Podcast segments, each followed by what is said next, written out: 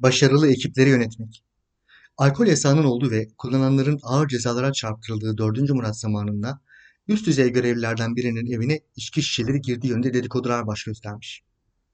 Dedikodular padişahın kulağına kadar gelince padişah da çareyi güvenli birkaç kişiyi adamın evine göndermekte bulmuş. Adam sıradan bir akşam her zamanki gibi uşağına içki ve mezeleri hazırlayıp getirmesi talimatını vermiş. Tam da bu esnada padişahın adamları emir aldıkları gibi ansızın ziyarete gelmişler.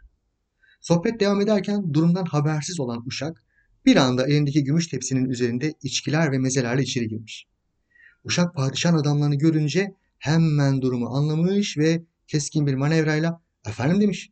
Size aşçının içki içtiğini söylüyordum da bana inanmıyordunuz. Benim evimde öyle işler olmaz diyordunuz. Buyurun işte. Aşçıyı suçüstü yakaladım. Tepsisiyle birlikte getirdim. Adam bir anda bu bana yapılır mı? Duyulursa neler yaparız? Komşulara rezil oluruz. Ben itibar sahibi bir insanım. Derhal en ağır cezayı vereceğim diye ağzına gelen en ağır sözleri kullanmış. Öfkeden az kalsın evi yakacakmış. Deliye dönmüş. Padişahın görevlileri araya girmişler. Adamı sakinleştirmişler. Olur böyle şeyler efendim. Sizin gibi bir insanın merhametle göstermesi gerekir demişler. Görevliler gittikten sonra bizimki hayatını kurtardığı için uşağını ödüllendirmiş ve ona bir kese altın vermiş. Sonra da derhal onu işten çıkarmış.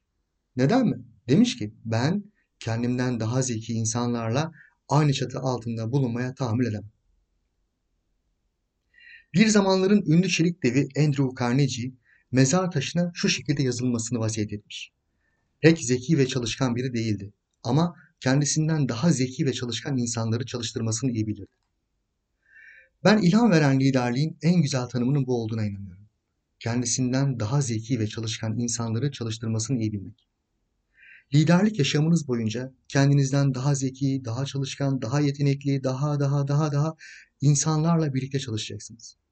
Ve liderlik sanatı onların her birini organizasyonun amaçları doğrultusunda birleştirip çalıştırmayı başarabilmektir.